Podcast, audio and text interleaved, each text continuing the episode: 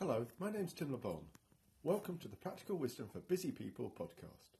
I'm passionate about teaching the wisest ideas philosophy and psychology have to offer to help us all to live well. I hope this podcast brings you practical wisdom today. Today, I'm going to share with you an idea that will help you get the most out of people. So, are you completely happy with how you interact with everyone, in your family, and at work? Or is there some scope for improvement? If so, here's a true story which I still find rather enlightening. Years and years ago, I worked with someone, let's call him Tom, who was in most ways a really nice guy, except for one thing. At the time, it was part of our office culture to make rounds of tea for each other. Tom liked his tea as much as the next person. He was a very willing beneficiary of the system. But months passed, and Tom had never been seen to make tea for anyone else. He was a free rider. Whispers began about whether we should exclude Tom from the rounds. He, for his part, seemed completely oblivious to this resentment.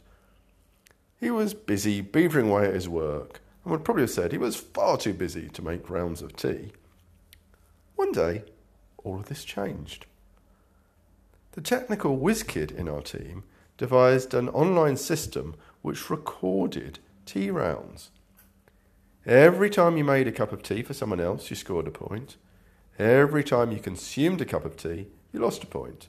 So you'd be plus or minus, depending on how many rounds you made. Obviously, after a day or two, Tom was rock bottom of the league table. But when this was brought to his attention, a dramatic change took place.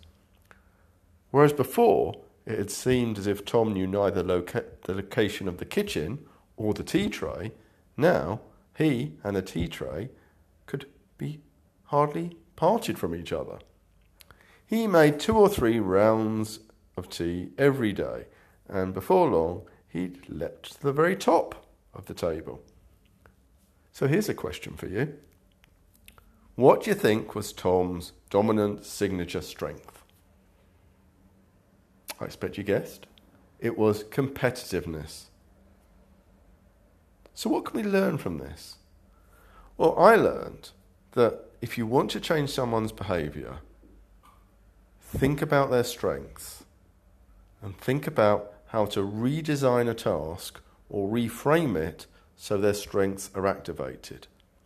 So, having a league table activated Tom's competitive strength, and his changed behaviour was pretty amazing.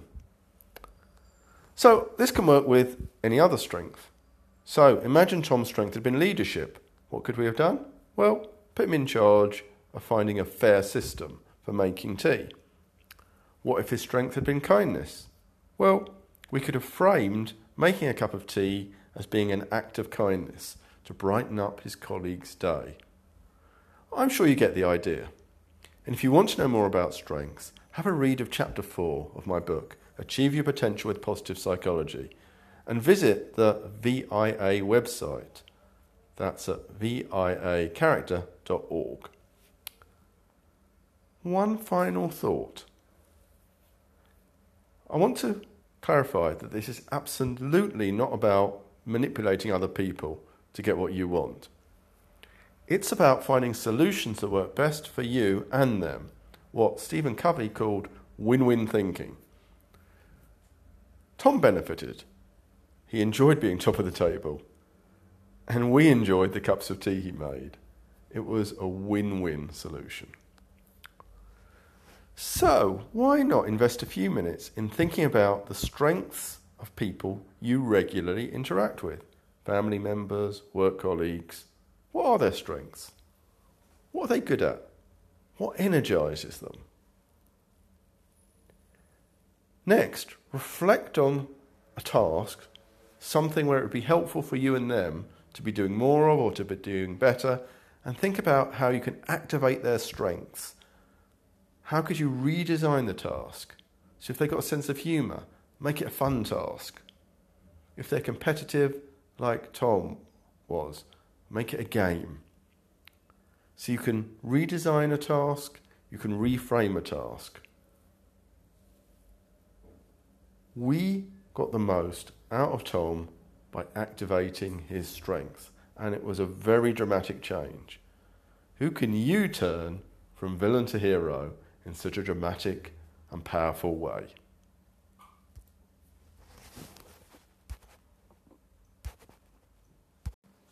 I hope you enjoyed listening to this podcast. To find out more, read my books, Wise Therapy and Achieve Your Potential with Positive Psychology. You can also subscribe to my newsletter at my website, www.timlebon.com.